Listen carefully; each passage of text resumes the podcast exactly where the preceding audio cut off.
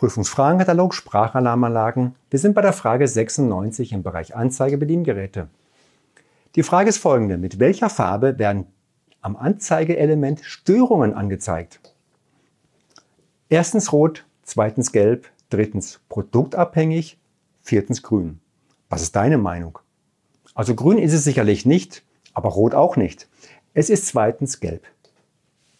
Vielen Dank.